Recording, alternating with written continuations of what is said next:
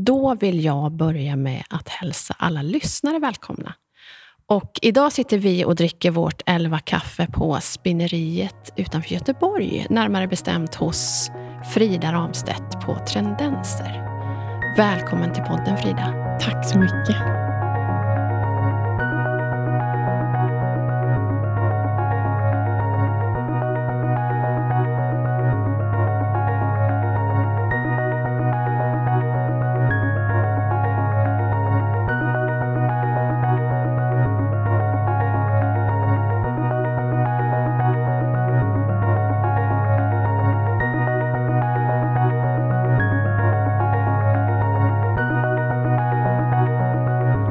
Roligt att vara tillbaka i din fina studio. Vad roligt att ha dig här. Ja, jättekul. Och vi pratade ju om det innan mickarna kom på här och, och det hade jag tänkt på innan också att sist jag var här så käkade vi ju lunch tillsammans med en gemensam vän till oss, Anki. Hej Anki om du lyssnar. det lär hon göra. Och då satt ju du för fullt med eh, din allra första bok. Du satt med framsidan till den. Och vi ska prata mer om det. Vi ska prata mer om den här fantastiska platsen. Men jag tänker att vi börjar som jag brukar. Hur har morgonen varit för dig? Hur har dagen startat? Den har startat bra, men som jag tror att den gör för de flesta som har småbarn. Ja. Med en rivstart. Jag är inte den som kommer in och har yogat på morgonen. Nej. Nej. Inga sådana rutiner? Nej, jag hade mer en, en brottningsmatch med en tre och ett halvt åring som inte ville ta på sig eh, overallen idag. Det var ingen, ja, ingen rolig grej. Som tycker att det är varmt ute? Eller? Ja, alltså det är nog mer eh, en, en protest, tror jag. Eh, Det spelar inte så stor roll vad det är för väder Nej, eller vad det är. Utan det är det. mer att Det nej, bara- det passar inte just nu. Nej, Och då får man anpassa sig lite efter Ja. det. Mm. Så morgnarna handlar mest om att få iväg familjen? Mm, vi pratar om det, jag och min man, eh, under den här, liksom, ganska, eh, som det är. Jag tror att de flesta som har små barn, eller har varit i den fasen, känner igen sig. Att det är ju en, eh, en, en, en, liksom ett projekt. Eh, Och vi, ja, men som ett, man hovrar runt om och försöker hjälpas åt för att, för att lösa det här. Eh, Och vi sa att vi är väldigt tacksamma för att vi båda har ju egna företag och så att man har möjlighet att ha den här flexibiliteten. Hur Ja. hade det gått om vi inte kunde känna att det finns lite luft i systemet? Så det är jag väldigt glad Ja, för. vad skönt. Mm. Hur gamla är barnen? Den yngsta är tre och ett halvt och den äldsta är sju och ett halvt. Mm. Just det, så då är det full rulle. Ja, det är det. Ja, Verkligen. Ja, Mm. Mysigt. Mm. Men du, ehm, du har ju startat och driver sedan över 15 år en av Nordens största inredningsbloggar. Du eh, f- föreläser, eller föreläste, eller föreläser. Mm. Ja, innan, innan corona gjorde jag det i fysisk form. Nu gör jag det ofta digitalt Ja, istället. ja. Och du har skrivit flera böcker. ehm, och det finns ju jättemycket att prata om som vi ska prata om. Men först skulle jag bara vilja tacka dig för en sak. Och, och det var faktiskt Sara på Little Miss Fixit som påminde mig här i veckan om att det är ganska exakt fyra år sedan vi var på ett event som du hade här i Göteborg. På ett hotell. Mm. Tillsammans med Sofie... Sofie Farman Ja, just Mm. precis. Och då hade jag, jag hade precis sagt upp mig på Läkarmissionen. Jag hade precis bestämt mig för att nu ska jag satsa på min plattform. Och så fick jag den här inbjudan och det betyder så otroligt mycket för mig. Så det vill jag börja med att tacka dig för. Men vad glad jag Ja, blir. för Tack, det vad var, det var verkligen en sån värdefull dag. Jag minns att jag satt där och tänkte... Alltså jag, som sagt, jag var väldigt ny i den världen. De flesta hade jag aldrig träffat någonsin. Framförallt inte dig, bara liksom följt på håll och sett upp till. Men att få, att få komma i det sammanhanget och få möta alla de här människorna. Jag minns att jag satt och tänkte... Alltså jag satt och tog in den här dagen att så där vill jag inte göra och det där kommer jag verkligen... Alltså det betyder så otroligt mycket. Så tack. Vad Tack. roligt att höra. Det var ju hela målsättningen med den här typen av event som vi hade då, eller, som jag gärna vill ha fortsatt i framtiden. Men att, att vi eh, kan hjälpas åt Ja. och genom att prata om hur man själv gör och ge tips. Och så, så, precis som du säger, vissa saker kan man ta med sig och vissa saker eh, hjälper en för att man sätter ramar. Ja, och det är lika viktigt. Mm. Att komma på vad man inte vill göra eller vad man inte vill eh, lägga sin tid på. Mm. Så tack så jättemycket. Och jag skulle vilja börja. Eh, du är ju fantastisk på att uttrycka dig i ord. Du har inte funderat på att skriva böcker? det har du gjort. Eh, jag skojar bara. Nej, men du, du är ju väldigt duktig med orden. Jag tror att du gillar att skriva. Jag älskar att skriva. Ja. Alltid gjort det. Det märks. Så jag har ju fuskat lite nu och gått tillbaka eh, på din blogg. Och bland annat så läste jag en eh, nyårshälsning som du la ut på din blogg här inför 2021. Och då skriver du, jag vill sova mer. Mm. Jag vill äta riktigt, riktigt god mat. Jag vill skaffa tandställning. Jag vill skapa nya rutiner tillsammans med min, mina vänner tills vi kan ses igen. Jag vill ta mod till mig och lära känna några personer som jag har varit nyfiken på länge. Jag vill ge min familj många fina minnen. Jag vill lära mig att spela den här låten på piano. Vad var det för låt? Brusa högre, lilla å, med Åh. Björn Ison Lind. Det är Ja. en ganska svår låt att Ja, börja med. fantastisk. Åh, jag älskar den. Jag vill basta varmare, jag vill chansa större. Jag vill leva enklare. Jag vill testa en ny företagsidé. Jag vill spendera mer tid i fjällen, om jag får. Jag vill minska min skärmtid. Jag vill känna starkare. Och jag vill njuta mer med hela kroppen. Gott nytt 2021, alla där ute. Hur mycket av det här eh, har du lyckats med? Jag tänker att jag har hela året på mig att jobba på det. Men, eh, ehm, jag, alltså själva målsättningen med att sätta de här nyårsmålen var att komma in på nya tankar. För jag tycker det är så lätt att man, jag är 41, ska fylla 42, Mm. eh, att man eh, bara kör på. För framför allt i de här åren som, som vi var inne på tidigare, morgonen är ett projekt, alltså väldigt, helgerna blir ett projekt. Det är väldigt mycket som är att man ska ta sig igenom och men, få saker gjorda. Sådär.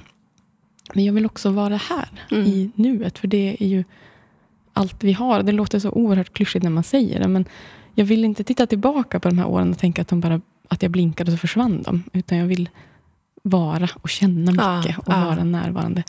Och också lägga lika mycket energi eh, som jag har gjort på att bygga upp mitt företag, på att också ge mina barn minnen som vi kan ha tillsammans. För att jag tänker själv väldigt mycket på de minnen jag har från min egen barndom och hur viktiga de har varit för mig.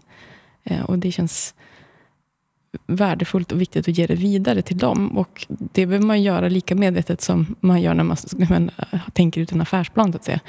Ehm, så jag ville verkligen påminna mig själv om de här sakerna, hur viktigt det är. Och, och, eh, det måste man ju liksom, det är en process. Så det är inte, jag kan inte säga att nu har jag checkat av Nej. allting, utan det vill jag ju göra en, hela tiden. Ja. Men jag har skaffat Du tandställning. har skaffat tandställning.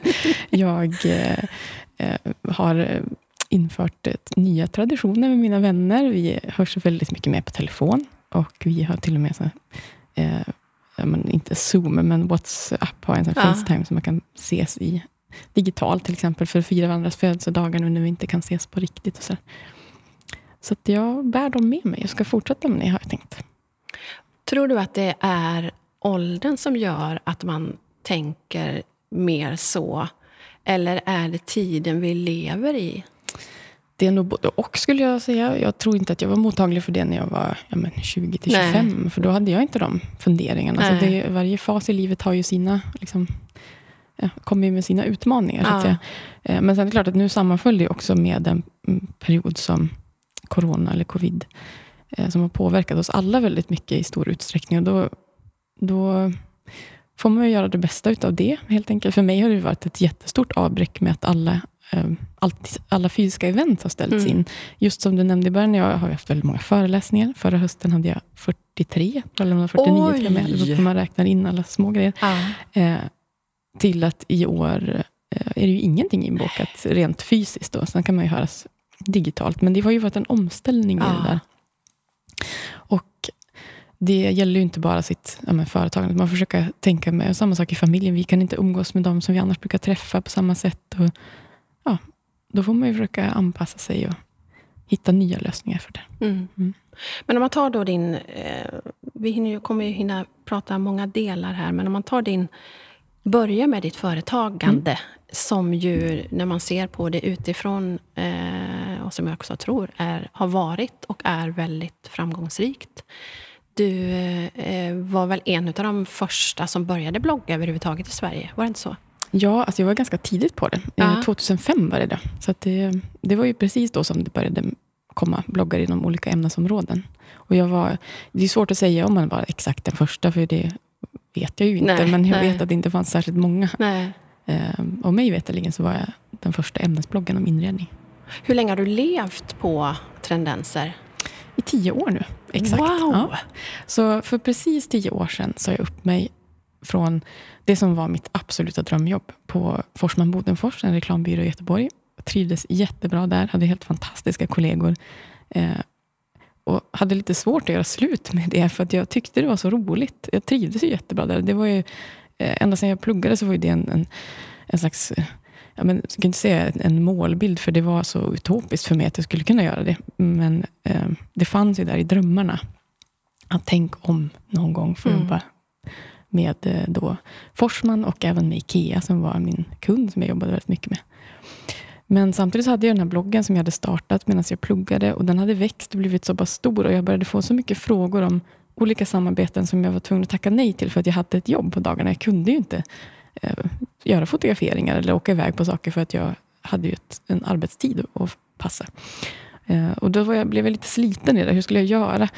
Eh, men så kände jag att jag hade inte då eh, barn och jag, hade liksom, jag var inte gift. Jag hade liksom inga obligations. Utan jag tänkte, någon gång jag kan chansa och, och, testa det här nu så är det ju nu. Ja. gick jag in till projektledaren som jag jobbar med och sa att jag, jag vill säga upp mig. och det var, var nästan så att jag, det var en utomkroppslig upplevelse. ja. Jag hörde mig själv. Jag bara, nej, vad gör du för någonting? Wow. Eh, ja, det var ett stort steg för mig. Men det föll ju väldigt väl ut och jag eh, hade ju en lång uppsägningstid. Så jag, jag, jag sa upp mig i mars och slutade i... Jag kommer ihåg att jag hade min sista dag där strax innan semestern på sommaren. Eh, så det var ju en, en utfasningsperiod. Jag ville inte lämna dem i sticket. Jag gjorde klart de projekt jag hade. Och, sådär. Um, och så startade jag aktiebolag. Jag hade ju drivit bloggen och haft vissa intäkter som enskild firma. Men då startade jag aktiebolag och började göra det på riktigt. Men om man inte känner till eh, historien bakåt med mm. dig, har du alltid jobbat med inredning eller vad var det du hade pluggat till? Eh, jag ska säga så att jag alltid varit intresserad av ämnet inredning, men mina föräldrar peppade mig att men, ska du inte plugga på universitetet så att du har en, en grundutbildning som är lite bredare att stå på, än att du nischar in dig mot ett ämne så specifikt eh, direkt. Och då efter lite funderande så, så valde jag civilekonomprogrammet med inriktning mot marknadsföring, och, eh, eller international marketing, och eh, gjorde en utbytestermin i Kanada. Och Det var då jag startade bloggen, när jag var utbytesstudent.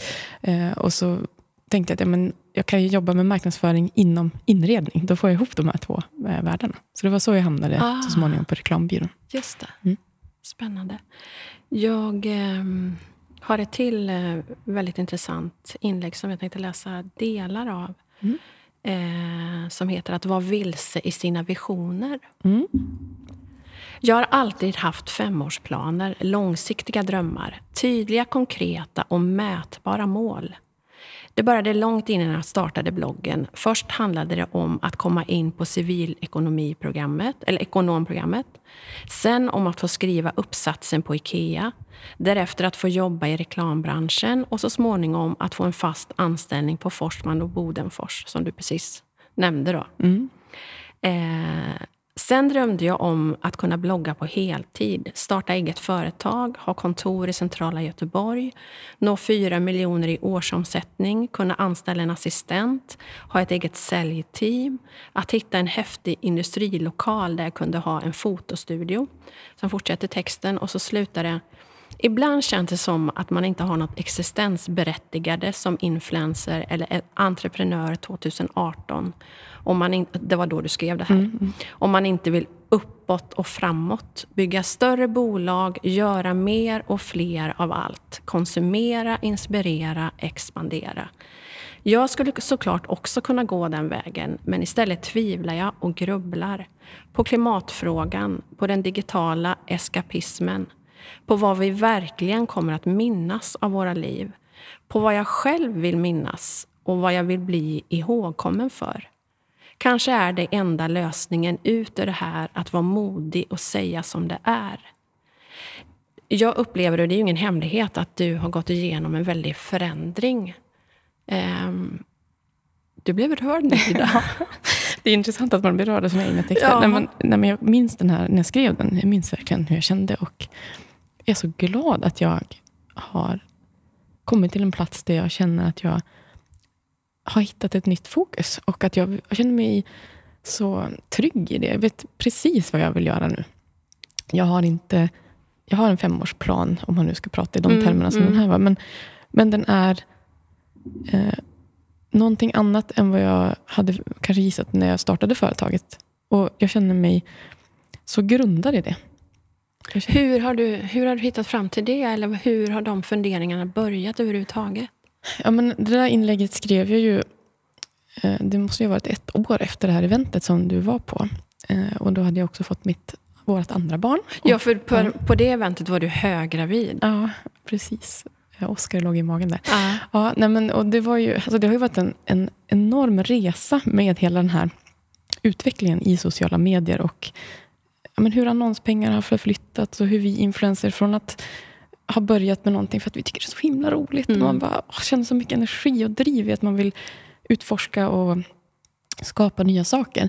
Till att man nästan blir inträngd i en pepparkaksform. Att okej, okay, du är influencer, då är du så här. Eller då ska du göra så här. Kampanjen ska vara på det här viset. Och jag kände vid den här fasen att jag var väldigt i någon slags brytningspunkt som man kan vara. Och där kan man ju välja att inte prata öppet om det. Eller så, så gör man sånt här och bara kastar sig ut i mm. Jag känner att jag, nu måste jag bara säga allt jag tänker och, och, skriva ner det för att jag också ska höra min egen röst i det här. Och inte bara sopa under mattan. För jag kände att eh, jag ganska ofta stod inför stora kampanjer som jag inte kunde stå för. Och jag hade också gått igenom saker privat eh, som hade fått mig att omvärdera mycket kring ja, men hur jag ville, ja, men lite så här, vad, vad, vill jag minnas av mitt eget liv mm. och vad vill jag, att, vad vill jag bli ihågkommen för? Vill jag verkligen vara den som gör reklam för pepparkaksdeg, nu är inte det jag ska göra, men ett exempel mm. utan att nämna något eget företag. Är jag verkligen den som vill stå och hålla upp förpackningen? Köp den här, jag har den själv. Köp den här också och köp den här. Och sen titta på mitt bolag som bara går med en alltså med, bara ökar i omsättning och kan göra fler och större saker. Men vad är syftet med det här? Vad är det jag vill tillföra? Eh, och jag kände att jag behövde liksom backa lite grann. Och, och ja, men, man brukar säga inom företagsekonomi att man tar ett konsolideringsår. Och det var lite grann det jag behövde göra. Så mm. Känna efter, ha lite konferens med mig själv och fundera på vad, jag, vad jag ville staka ut och vad, vad som kändes roligt och viktigt. Och, sådär. och då, Det var ju där också jag landade i det som sen blev den här första boken som kom ut då på våren 2019. Där jag kände att jag tittade på branschen och eh, vad jag tycker är roligt och vad jag tycker saknas och försökte göra en slags match mellan de två. Och jag har ju hållit på med, fem, med det här i 15 år och samlat på mig jättemycket så tips och smarta saker som jag har fått från andra. Eh, och jag ser att det är ingen som skriver om de här grejerna, utan vi pratar om inredning på ett sätt som är ganska prylfokuserat. Och inredning är ett så missförstått ämne. Det är nog det det kommer ner till. Att det, det har blivit eh, gisslantaget av eh, prylhets. Ja. Och jag tycker inte det förtjänar det. För att inredning för mig är att skapa stämningar och funktioner och eh, för, förhärligande, alltså göra livet härligare. Det handlar inte om att ständigt vara på jakt efter nya saker eller ha koll på vilken färg ska jag ha nu? Vad är det som gäller i år? Och Det var ju någonstans fundamentet i tendenser. För jag skrev om trender och tendenser som var aktuella just nu. Och Då blev det någon slags identitetskris när jag kände att nej, men, nej, vänta nu, det här tåget vill jag inte längre åka med på. Jag är inte sugen på att skriva om säsongens material eller um, vilka väggfärger som är aktuella den här veckan. För det kommer inte hjälpa mina läsare att trivas bättre hemma. Det gör inte jobbet. Det, man måste gå till botten med hur, hur, hur man associerar färger till exempel för att skapa en, en trivsam färgskala i sitt eget hem. Um, så jag jag ägnade mycket tid åt att analysera och titta på mm, tidningar, på sociala mediers flöden och bilder, på hur vi skriver texter och hur vi formulerar oss kring det här. Och kände att det fattas eh, en bok som, som pratar om inredning utan att prata om prylar. Som pratar om grundläggande inredningskunskap som alla kan ha nytta av oavsett om de gillar lantlig inredning eller supermodern eller mörkt eller ljust till exempel. Alltså, oavsett vad man har för preferenser så finns det vissa grundläggande kompositionstekniker och eh, ja, tumregler och liksom tankeverktyg som inredare använder sig mm. av sitt jobb. Men de når aldrig fram till privatpersoner. För i, i de kanaler som vi köper, tidningar till exempel, eller böcker eller i sociala medier, så blir vi så matade med färdiga lösningar och köptips. Det är så otroligt mycket köptips. Ah. Och man pratar mycket om packningsgrad i den branschen som jag kommer ifrån, när man jobbar med reklam. Så hur mycket annonser är det i en produkt kontra det redaktionella innehållet? Men jag vill ta det ytterligare. Så hur mycket av det redaktionella innehållet är köptips och inredningstips? Mm.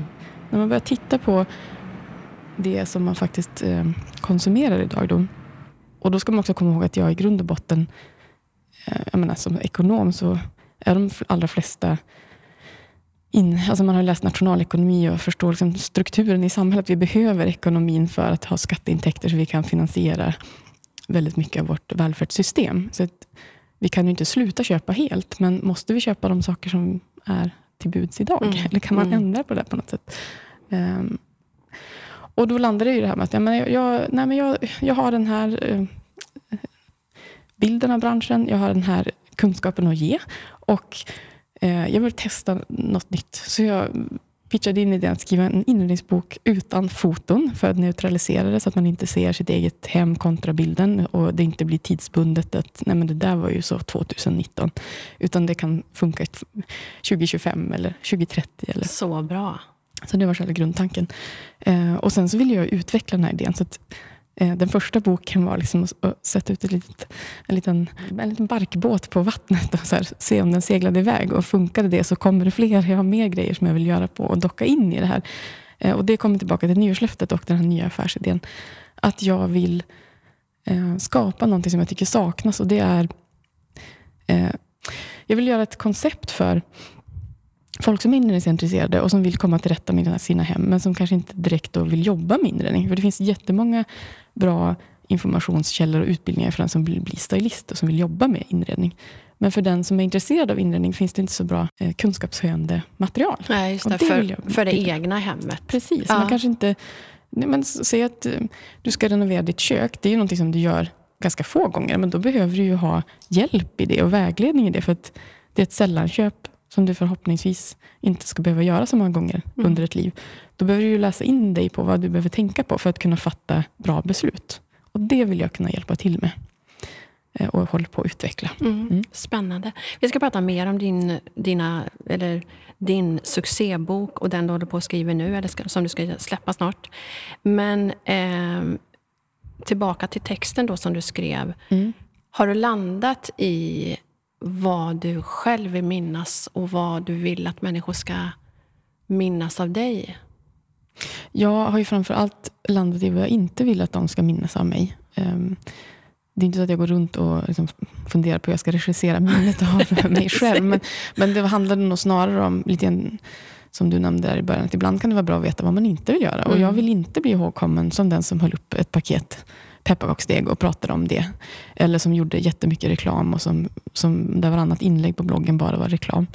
Jag, jag vill göra något annat och jag vill eh, att om man nu ska prata, det låter ju eh, fruktansvärt om man ska prata om hur man ska minnas, men om man ska tänka tillbaka på mig så hoppas jag att man ska tänka så här, ja men vad schysst, jag fick hjälp med det här. Det, eller att man sitter i sitt hem och ser någonting och så känner man det här, den här varma sköna känslan när det, när, man, när det har fallit på plats. Så tänker man, men bra, det var ju, nu fick jag hjälp att mm. lösa det här. Mm. Den eh, känslan eh, är min önskan att man tar med sig.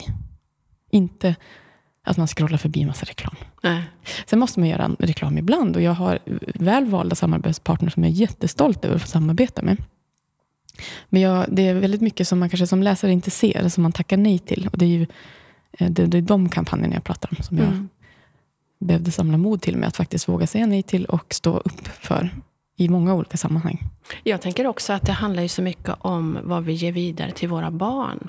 Mm. Vad våra barn minns av eh, vad som var viktigt för oss och vad mm. vi liksom la vår tid på. Vi ska prata mer om det, men snabbt bara tillbaka till boken, för den har ju faktiskt Rättigheterna har sålts till 25 länder, eller är det ännu mer nu? Det är 26 länder nu. Ja. Helt fantastiskt. Ja, det... Vilken succé! Det är otroligt roligt. Jag tänker på när du var här sist och vi satt och tittade ja, på kloten. Så ska jag välja den här? Ja. Ehm, då hade jag ingen aning om hur det skulle landa. Och jag var väldigt fladdrig i bröstet. Hur skulle det gå? Och det är jag så himla tacksam för, att det har gått bra. För att, och återigen, det här är ju inte, det är inte mina idéer, det är inte tendensers teorier, utan det är liksom allmän kunskap som jag har samlat från inredare och kunniga i hela branschen. Man försöker liksom paketera på ett sätt så att privatpersonen ska kunna ta till sig av det, även om man inte jobbar med de här sakerna. Mm. Och det tror jag är en del av framgångsfaktorn. För många, jag har gjort jättemånga intervjuer i de här olika länderna. Det har varit El Decoration i Italy och det har varit ja. The Observer och ja, Independent wow. i UK. Alltså det, den, i, I Storbritannien säljer den jättebra och där känner mig inte folk till mig. Jag är ju stor, har ju en svensk blogg och har fram tills nu haft ett Instagramkonto som har fokuserat på svenska. Men det jag tror är framgångsfaktorn är just det att jag beskriver inredning utifrån en vanlig persons perspektiv på det. För jag är ju inte själv utbildad inredningsarkitekt, utan jag har ju pluggat ekonomi och kommer från ett annat håll. Men jag har ju ställt frågorna som jag tror att väldigt många har och försökt ge svar på dem. Och det tror jag är det som saknades då och som uppenbarligen eh, uppskattas. Ja, verkligen. Och boken som kommer nu då i, i slutet på mars, är mm. det en direkt uppföljning av den första boken? Behöver man den första för att Ja, alltså jag vill inte att det här samtalet ska bli reklam för min bok bara. så att inte det därför vi Fast det vill jag. Ja, nej, men jag tänkte så här att eh, kan man bli bra på någonting i livet utan att öva? Nej. nej. Alltså de allra flesta saker. Ska man lära sig spela den här låten på piano, då får man ta upp, damma av sina gamla ja. mellanstadie och högstadiekunskaper från pianolektionerna och liksom, träna, träna, träna. Och det är ju så med inredning också. Problematiken när det kommer till inredning är att kopplat till klimatfrågan och miljön, så kan vi inte hålla på att öva på 18 kök. Det finns ett talesätt i Sverige där man pratar med husleverantören och säger att men det tredje huset man bygger, då blir man nöjd. Och så tänkte jag, det är helt absurt. Så här kan vi inte hålla på. Tre hus som ska ta de första två som inte blev bra då.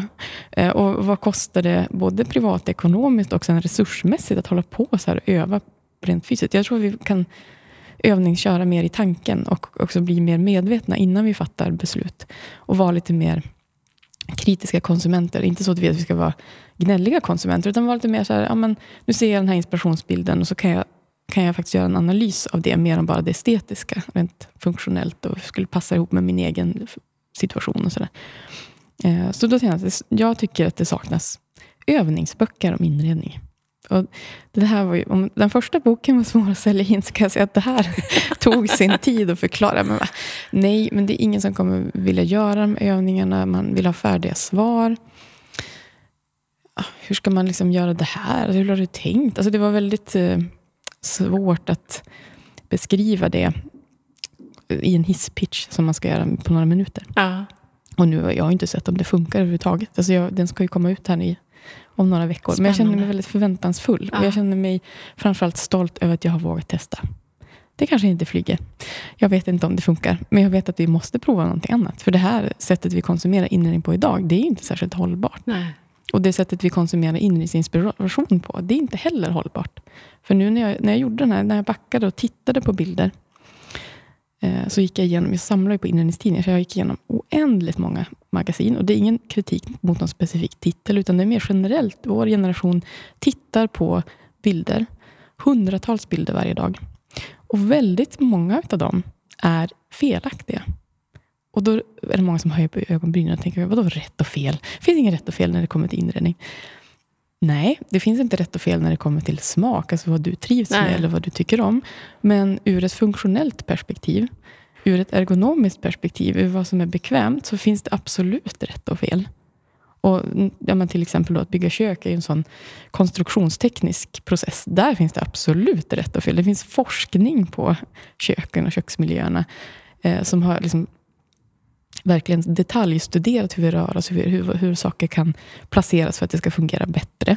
Och jag kan tycka att det är liksom förvånande att vi inte tar nytta av det. En del av den forskningen kan man kanske avskriva för att saker och ting förändras ju med åren. Men väldigt mycket är ju sådana fundamenta, som, eller sådana grundläggande saker som att man ska kunna förflytta sig, att man ska ha närhet till de saker man behöver använda. Att det ska flyta smidigt i en sån funktionell process. Och då, jag kan inte förstå hur vi kan titta på hemma hos-reportage efter hemma hos-reportage som är felplanerade kök. Vi har ju, alltså vi har ju byggregler och vi har eh, Boverket har ju rekommendationer på hur vi ska utforma våra hem. I all välmening och för, för vårt eget bästa. Men så tittar vi på de här kanalen kanalerna då, utan att nämna någon specifikt. Men för alla har ju det här problemet i sig. Att det är så mycket som inte är rätt utifrån de här sakerna som vi faktiskt kan. Och ingen säger någonting. Nu, den här övningsboken är ju inte en, en det är ju inte en köksplaneringsbok, utan den här, det är som jag, om jag får drömma då, en serie med väldigt många fler böcker som går in nu kommer den första introduktionsbok och sen så vill jag gå in djupare i olika ämnen. Eh, till exempel skulle köksplanering kunna vara en helt egen sån övningsbok. Eller badrumsplanering. Eller belysning. Och sådär. Eh, för att jag vill använda den här metodiken som jag har arbetat upp i sammanhang och sprida de här kunskaperna. Så att när vi tittar på de här bilderna så kommer andra se det jag ser nu. Och förstå eh, hur de kan liksom använda bilderna på ett annat sätt. Jättespännande. Ja, vi får se om det funkar. Ja, ja. Det tror jag absolut att det kommer att göra. Eh, det återstår att se ja, helt enkelt. Så spännande. Jag vill eh, eh, anknyta till en annan text som du har skrivit som också berör eh, influencerlivet kan man väl säga, sociala medier, eh, en annan sida av det. Som du har kallat för Sommaren är din och mm. min. Mm. Vad mysigt att få höra sina inlägg upplästa. Fantastiska. Ja. Hur många sommarlov får vi tillsammans? Tanken svindlar när jag tittar på mina barn och räknar. Kan jag ha fem kvar med den äldsta? Kanske tio med den yngsta? Innan de trubbiga tonårshormonerna tar vid och kompisarna blir mer intressanta än mammas och pappas sällskap. Jag har alltid haft bloggen igång under semestern, men i år prioriterar jag annorlunda. Jag vill kunna koppla bort jobbet, helt, utan minsta tvekan om om jag tog tillvara på mina lediga veckor eller inte. Jag vill ge mina somrar till dem, till oss, medan jag har chansen. Det står ju var och en fritt att göra det som passar en själv bäst, men kanske är jag inte ensam om att vilja ta en paus. Visst ligger det något vilsamt i vetskapen att man inte kommer att missa en massa, massa ifall man tar ett break från sina flöden under semestern. Därför tycker jag att vi säger så, här. Vi pausar en stund nu, så ses vi igen, sen i mitten på augusti. Då väntar också ett omtag på Trendensers kanaler. Det är dags för utveckling och omvärdering av branschen. Men nej, oroa dig inte. Jag ska inte sluta blogga. Tvärtom. Jag kommer att skriva mer om inredning än jag någonsin har gjort. På ett sätt som ingen annan gör. Vi ses då. Jag tänker den här, eh, alltså, så otroligt bra eh, tankar. Och först och främst tankarna kring att faktiskt koppla av och stänga ner. Ja, vi har ju båda varit... Eller för det första så här. Mina barn är ju väldigt mycket äldre än dina. De är ju, vår yngsta fyller 24 i sommar. Vår äldsta fyller 29.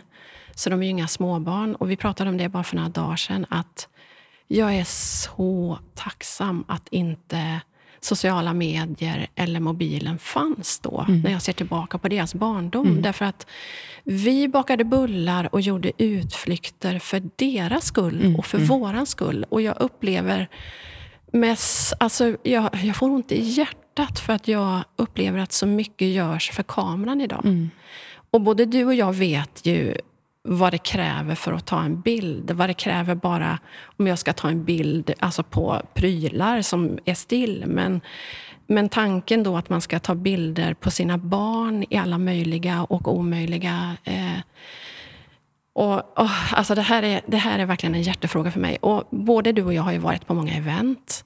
Man sitter bredvid eh, tjejer oftast i samma bransch. Jag blir ju ofta nästan mormor till många av dem för att jag är så mycket äldre. Eh, och så många samtal som jag haft just kring det här. När man pratar om vad man har gjort och jag berättar att jag har varit hemmamamma i 11 år. Och jag vet inte hur många som har uttryckt att åh vad jag ångrar att jag fortsatte göra samarbete när, barn, när jag var mammaledig. Någon uttryckte, det känns som att jag har plåtat bort mina barns barndom. Oh. Eh, hur, hur går ditt resonemang? Den här texten är så otroligt viktig. Ja, alltså...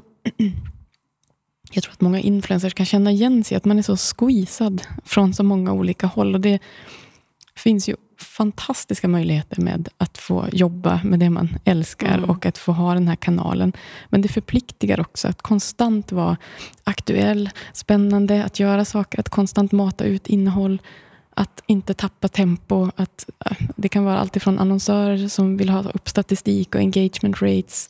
Det kan vara ens agent eller nätverket man jobbar för som sätter policies. Jag vet många kollegor som jobbar för magasin. Då har man också en förväntansnivå med hur många inlägg ska du posta per dag eller per vecka. Mm. Och det där är ju rattar som de skruvar på för att hela förlaget behöver få in mer trafik. Så då plötsligt ska de göra fler. Eller de får mer press på sig att göra viss typ av inlägg. Och så. Det är så mycket som styr som kanske inte läsarna alltid ser. Eh, och det där inlägget är ju en del i den här processen som jag har gått igenom. Där jag har känt nej, jag vill inte vara med i det här. Utan jag vill ta tillbaka kontrollen över. Jag älskar fortfarande att blogga och att skriva och att uttrycka mig och få vara den jag är. Att få vara fri i det. Men jag vill inte göra det på vilka villkor som helst. En anledning till att jag startade eget var ju att jag vill äga min egen tid. Men gör jag det om ja, jag ska precis. dokumentera varenda steg jag tar? Exakt. Uh. Och också eh, eh, alltså, förväntar sig Dels om, om följarna förväntar sig det, men också är jag skyldig att, uh. att ge den uppdateringen som är i princip dygnet runt. Jag tror inte att läsarna alltid förväntar sig det. Nej. Jag tror att det finns en, en fara i att vi tittar lite för mycket på vad andra bloggare eller Instagram eller influencers gör. Och så så är det vi själva som på något sätt skapar den här mallen för hur man ska vara och, och jargongen som blir. Att det sätter trender, för vi, vi är ju gruppmentaliteten, alltså det att man vill, man vill vara en del av mm. gänget och då mm. ska man göra på ett visst sätt och man ska fota bilderna från en viss vinkel. Det går ju trender i allt. Eh, och då är det vi, tror jag, som skruvar upp. Jag lägger inte den bördan på läsarna, för jag har aldrig upplevt att de har pressat mig. Nej. Utan det kommer från andra håll. Ah. Men så kände jag, min mamma gick bort eh, precis innan boken släpptes. Och min lilla systers man, har jag berättat om i tidigare intervjuer, han gick också bort innan han hade fyllt 40. Och så här, när man börjar komma upp i åren och man börjar få det perspektivet också. Att jag, jag, det handlar inte bara om att mina barn har fem år kvar innan de vill vara med sina kompisar. Jag vet inte hur många somrar Exakt. jag har. Jag vill också få tillfälle att vara med dem. Jag vill vara där. Det handlar inte om det är en ömsesidighet i det, att det inte bara för deras skull, utan jag vill vara med och jag vill också delta. Och då är det så många som jag tror återigen influencers känner igen sig som säger men du kan tidsinställa inläggen. Du kan du hittar, hittar lösningar åt den. Och sen, nej, för då kommer jag, jag kan inte ha split vision där. Jag kommer ändå babysitta bloggen och kolla om det har kommit kommentarer, oh, om det kommer precis. spam, om det är någon som oh. är arg på mig. Eller, jag kommer känna en press att men det är bara att ta en bild. Men det är inte bara att ta en bild. Nej. Det vet alla. Man mm. står på alla fyra eller upp på bord. Och, man ska, är, alltså, och ska du dessutom ha barnen med dig, som ja. många har idag. Nej. Dina barn, din familj ser man ju inte mycket av, eller något alls knappt. Är det ett Nej. medvetet val eller har det bara blivit så? Ja, det är ett medvetet val. Och det är för att jag vill ge dem möjligheten att själv bestämma. Och de är inte för, har inte förmågan att bestämma nu, för de vet inte vad det innebär att förlora sin eh, integritet. För det är vad jag, jag upplever att jag skulle göra om jag skulle berätta för mycket om dem. Sen, det är så svårt att prata om det här för det kan låta så dömande. Jag, jag lägger inte en värdering i vad andra väljer att göra, för alla har olika förutsättningar och, och helt andra olika relationer och personligheter. Men jag känner ju mina barn och jag märker ju på dem att eh, min äldsta son till exempel vill inte bli fotad även när jag ska skicka det till släkten som bor i Norrland. Så kan jag säga, nej inte korta nu, så jag vill inte vara med på bild. Och han, han har uttryckt sig på ett sätt som gör att jag läser av honom. Och och förstår att det här är inte någonting som han gillar. Och då ska inte jag tvinga på honom det. Sen finns det säkert barn som, som älskar att vara med på kort och som tycker det är roligt. Så det är verkligen ingen, alla gör som de vill. Men i vår familj så har jag känt att det här är, det funkar inte. Och jag är inte heller en sån blogg där det behövs. Då behöver jag inte göra det. Sen, så jag tackar nej till oändligt många samarbeten där jag ska använda mina barn som en del i kampanjen. För att jag känner inte att det funkar liksom, för kanalen. Nej. Eller för barnen, eller för, för helheten så att säga. Um, och sen så, min son är ju läskunnig nu, så han kan ju läsa vad jag skriver. Då blir det nästa perspektiv. Och, som jag tycker att vi någonstans ändå behöver fundera på. Det är så här, vad, vad, vad, kommer de att minnas? Precis. Jag såg en så otroligt rörande intervju med en, en kvinna. En ung kvinna då, som hade växt upp i en familj där mamman hade varit bloggare. En amerikansk eh, kvinna. Och hon gjorde en serie intervjuer där hon berättade rätt upp och ner om olika situationer som hade uppstått där. Hur blir det när man kan bli fotograferad i massa olika sammanhang? Hur är det att läsa om sin egen uppväxt i efterhand när man kanske själv inte upplevt den på samma vis? För att man friserar ju alltid sanningen såklart. Man kan inte berätta exakt hur det är. Och då kan det bli väldigt dubbelt för den som sen eh, tio år senare sitter och läser om de här inläggen och vet att mamma var ganska arg mot mig och fräste åt mig för att hon, jag skulle ta det här kortet. Och skulle sträcka fram handen och skulle ta en bulle. Och så ser det så otroligt härligt ut på bilden. Men i verkligheten var det jättejobbigt för det här lilla barnet som skulle göra de här sakerna. Och jag säger inte att alla situationer är så. Återigen, vill inte döma andra här. Det är man så rädd för. Ja. Men den där serien eh, den postades på TikTok. Eh, så det var någon via bloggbevakning, en, en blogg som skriver om influencers som länkade till den där. Och jag, det drabbade mig verkligen. Eh, och det var ju efter att jag hade fattat det här beslutet, så det var ingenting som påverkade min, min syn på det. Men det gav mig verkligen food for thought. Alltså, vad, vad är det vi gör, mm. vår generation med våra barn? Alltså, de kommer hitta ett sätt att hantera det såklart. Det är svårt för oss som har växt upp på ett helt annat sätt att gissa hur det kommer bli. Men det eh, var väldigt talande för hon beskrev så många situationer jag kunde känna igen mig i. Fastän jag inte ens visar barnen Nej. så kände jag igen mig i det. Hur gammal var hon nu då? Hon sa inte sin ålder, men jag skulle gissa någonstans mellan 20 och 25. Aha. Och med tanke på att jag har bloggat i 15 år så är det ju en rimlig tidsspann att hon har växt upp då som bloggbarn, som mm. hon kallade sig för. Um, och hon beskrev ja, men just den här känslan av att, att ha blivit dokumenterad under uppväxten och presenterad på ett sätt som hon inte kände stämde överens.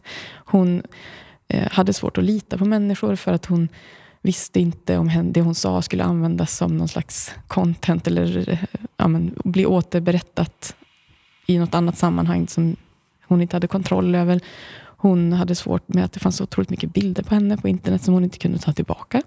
Eh, och Hon sa att eh, det är ju oskyldiga bilder, men det kan ju, alltså, ett barn som visas upp vet man ju aldrig vart det hamnar sen. Alltså, just känslan av att inte ha kontroll över sin Nej. egen egen Och det är det jag tänker, att även om barnen tycker att det är roligt nu, om man liksom utgår ifrån det, så vet man ju inte i framtiden. Nej, men det enda man vet med barn är väl att de inte är konstanta. De har Nej, inte själv varit. Precis, och jag har ju ändrat, alltså, ju mer man mognar och förändras som person så ändrar man ju också värderingar. Det kan hända att de äh, ångrar sig sen. Äh, och då är det ju svårt att ta tillbaka. Mm. Man har lagt upp mycket saker som, för en bild framför allt då, sprids ju snabbt och kan sparas ner. och, och för, alltså den finns ju för alltid mm. i internets nät. En mm. text kanske man kan radera på en blogg, men det är också eh, något jag funderar på. Så hur beskriver jag mina barn? Utifrån att jag själv ibland kan känna mig fången i hur, hur jag blir beskriven av andra. Eh, även i ord så kan man ju prägla ett barn. Alltså man vill alltid säga att mina barn är på ett visst sätt så, och de läser om det, så, så blir det ju sådana som de kanske ser sig själva också. Mm. Mm. Jag tänker att oavsett vad, om det handlar om sociala medier och reklam och det vi har varit inne på nu eller vad som helst i livet så handlar det så mycket om att att faktiskt ha tagit beslutet själv. Vad mm. vill, vilket liv vill jag leva? Ja. Vad vill jag ge mina barn? Vad vill jag uppleva med dem? Mm. Alltså, det är så otroligt lätt att bara dras med. Mm. Att alla gör så här, ja men då gör jag också det. Ja, och jag ska säga tack till Maria Soxbo som var den som tog semester. För det var hon som inspirerade mig eh, till att också våga göra det. Mm. Och det är ett stort beslut när man har en stor plattform att, att pausa den. För att man vet inte, kommer trafiken påverkas? Kommer, kommer någon algoritm nu sluta fiska upp mig för att jag inte längre matar in en massa tid i det här systemet. Men tack vare att hon vågade göra det, eller vågade, jag vet inte om det var en, ett modigt beslut av henne, men tack vare att hon gjorde det så kände jag att ja, jag vill också, så här vill jag också känna. Jag vill också ta tillbaka min, mitt sommarlov. Jag vill mm. också vara ledig. Och det är egentligen absurt att vi Verkligen. Inte vilka arbetare eller liksom, ja. liksom, vilka företag kräver det att man ska vara, ja. jobba på semestern? Ja, och på helgerna och på kvällarna. Ja, och. Eh, men det kan ju låta lite gnälligt och det är inte alls det jag vill göra. Jag är jätteglad för att jag har min blogg och mina kanaler. Men jag behöver hitta ett sätt att förhålla mig till dem. För att jag pallar inte med att vara där så konstant. Och sen har det ju utvecklats de här åren mm, mm. på ett sätt som gör att du måste vara där konstant. Så var det ju inte från början. Nej, nej. nej då fanns ju inte... Om ta Instagram som ett exempel. Det måste du, ju mer tid du spenderar där, desto mer får du tillbaka. Mm. Så att, eh, det fanns ju inte när, när vi började, utan då var det ju mer att jag bestämde min frekvens själv. Det ska vara så här många inlägg i veckan eller vad man nu hade för mål. Men nu är det ju, vill du finnas så får du göra det på våra villkor. Mm. Precis. Och då är det frågan, är det värt det? Mm. Är det värt? Ja, mm. det är en fråga att ställa sig själv. Eh, och som vi var inne på, det handlar inte om att döma någon hur, men bara, bara att utmana människor att faktiskt göra beslutet själv. Att fundera över mm. eh, hur man lägger sin tid och vad man gör.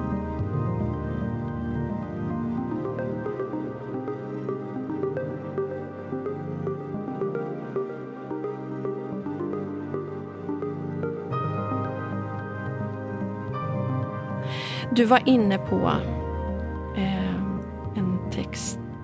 Du berättade eh, om din mamma. Mm. För att du kan, ännu kan, ja. heter den här texten. Jag gråter nästan också i förväg. Jag sitter vid skrivbordet i mitt arbetsrum med penna, papper, dator och håret i hästsvans. Redo för en ny arbetsdag. Men kaffet har kallnat. Tårarna lurar i ögonvrån och inget vettigt blir gjort.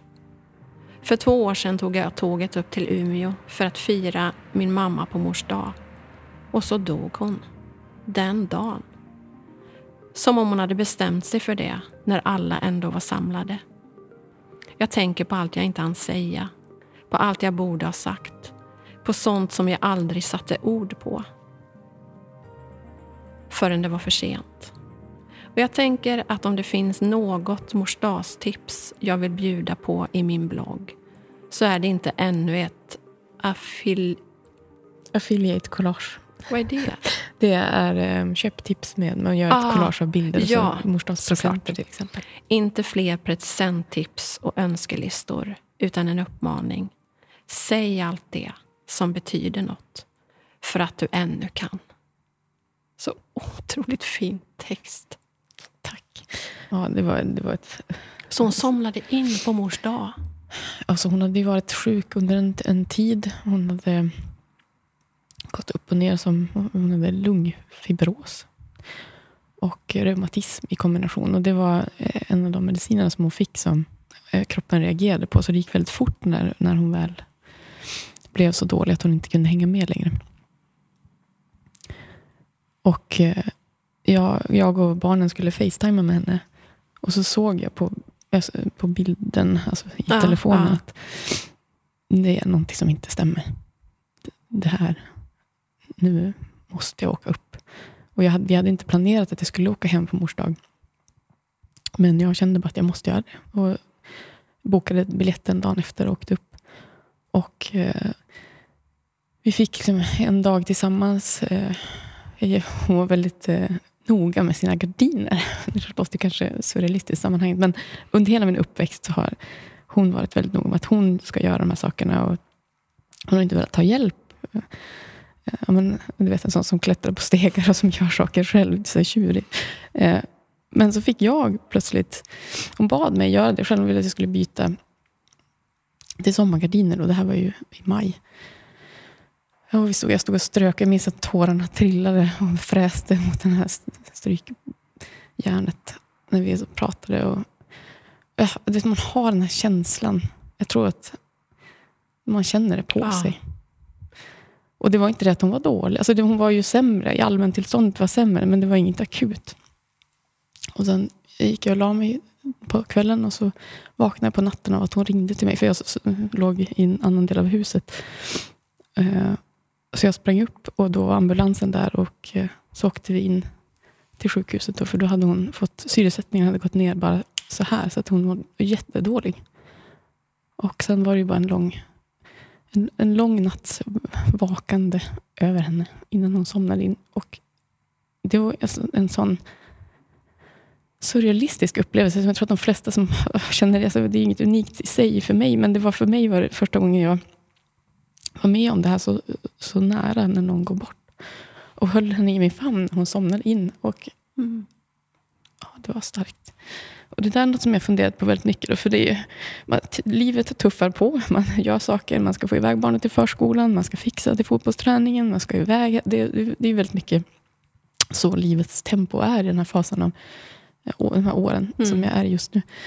Och jag hade, jag, innan det här hände så hade jag inte tänkt de här tankarna. Att eh, det finns ju saker som man behöver få sagt eller behöver pratat om eller frågat om. Och så, så jag kände när jag skrev det, för då var jag också pressad utifrån att ja, men nu, gör, nu ska jag göra affiliate collage, för man har ju då olika bolag man samarbetar med. Så det här nu är det rabatter på de här produkterna och tänk på att ge tips på att ge bort sådana här saker i år. Och så ser man alla andra influencers skriver om just den här produkten. Och, och man känner ju det här liksom grupptrycket att okej, okay, nu har jag chans att tjäna jäkligt mycket pengar mm. om jag bara mm. gör det här. Om jag bara liksom fogar in i pepparkaksformen nu och gör det här, så kan jag också ta ut ganska mycket pengar i lön.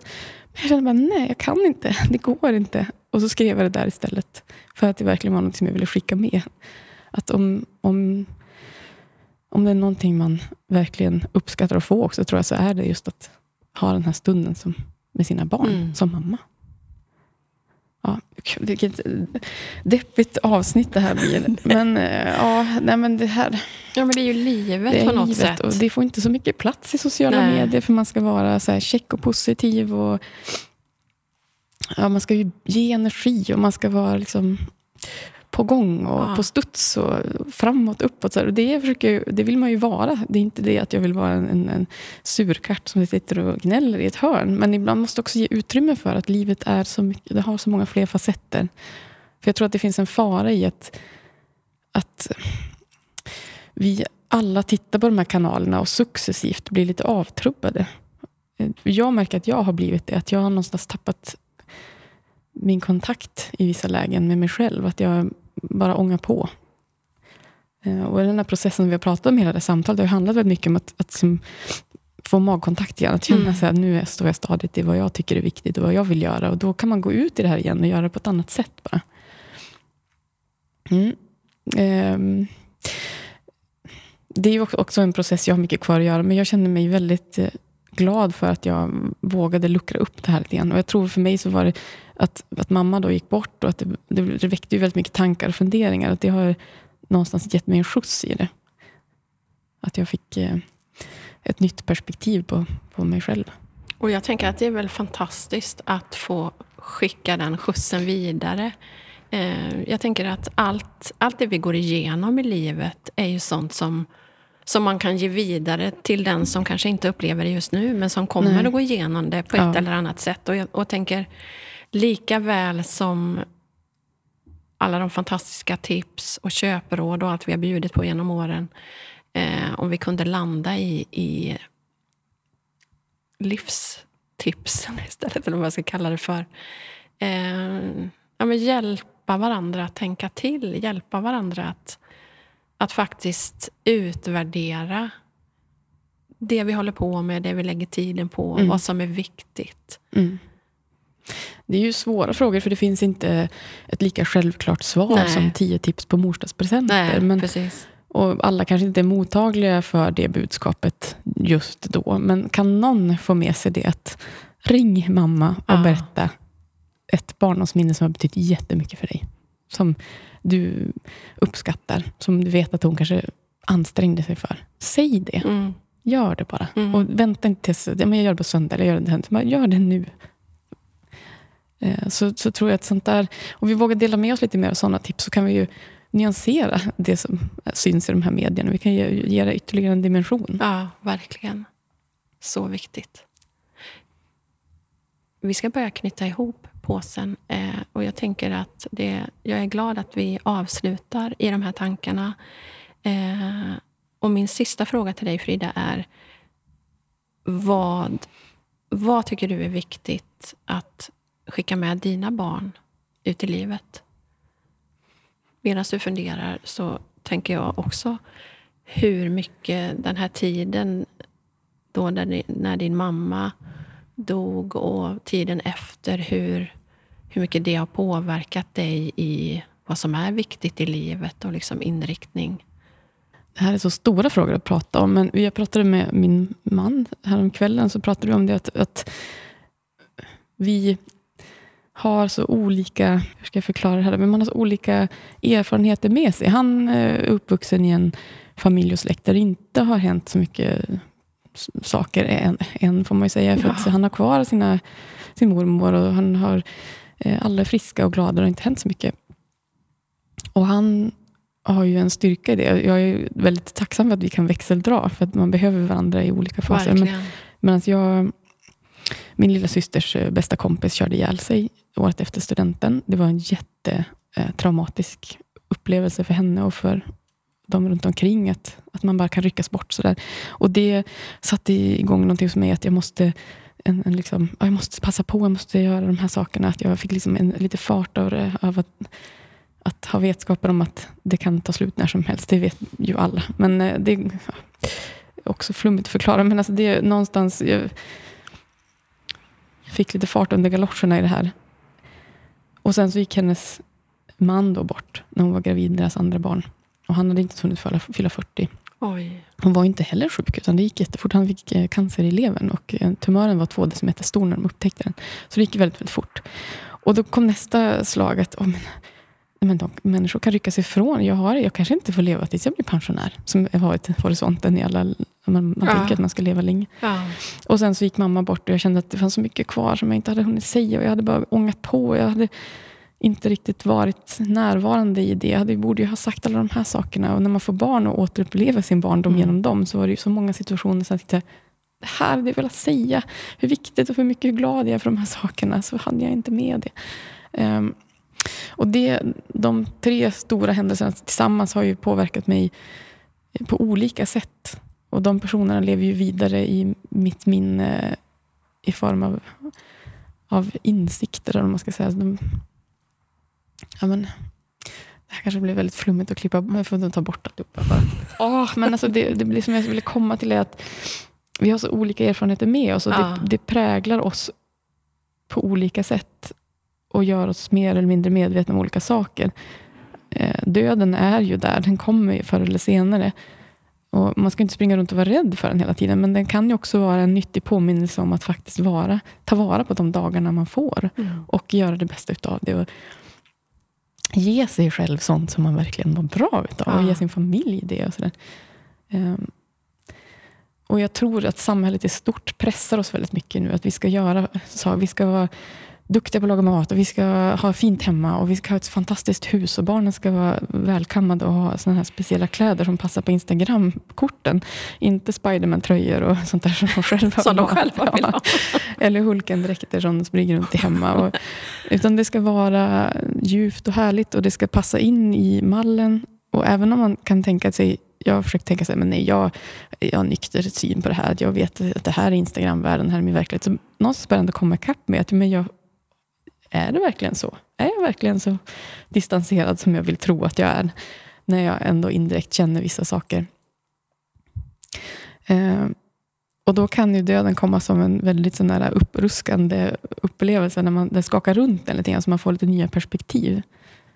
För att eh, det är ju inte det jag vill minnas, att jag höll på att fota bort saker, eller att jag inte var här när du kom hit idag för att jag skulle ta bilder på allting. Därför så lät jag min mm. kamera ligga. Jag mm. vill vill träffa dig. Och mm, mm. Det finns kort ändå. Det kommer ner till bilder ändå.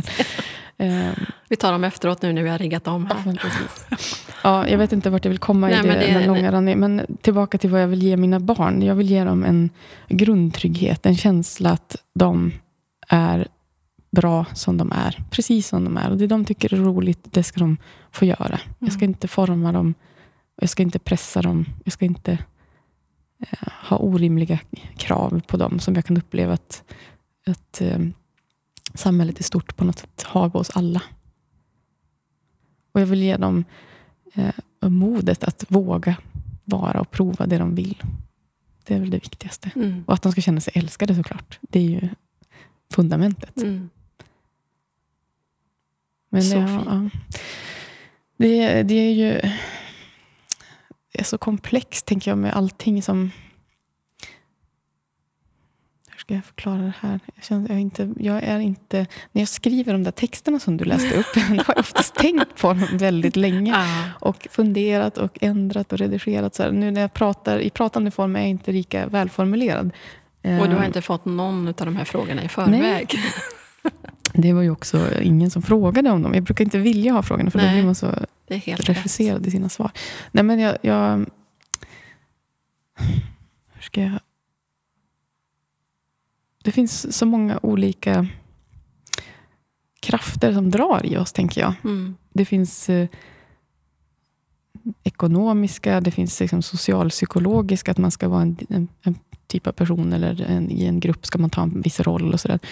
Eh, och i föräldrarollen så finns det ju jättemycket förväntningar från olika håll på hur man ska sköta olika situationer. Och.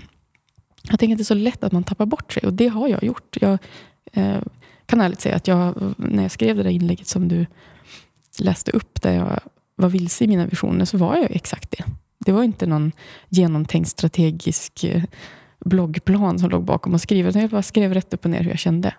Eh, Och bestämde mig för att förändra det och göra vad jag kunde för att liksom ta tillbaka kontrollen. Och Det är jag väldigt glad för. Det har gett mig en ny riktning, det har gett mig ny energi, det har gett mig eh, en trygghet i att veta vad jag ska göra nu kommande år, på vad jag vill och inte vad andra tycker att jag borde göra. Och Det är något som jag skulle vilja skicka med de som lyssnar nu. Att, att ta dig den tiden. Och när jag hade den här vilsna perioden så började jag meditera. Och Det här låter väldigt flummigt. Jag var väldigt skeptisk till det själv. För att för mig, meditera, då ska man sitta i skräddarställning och humma. Men jag har inte tålamodet för det.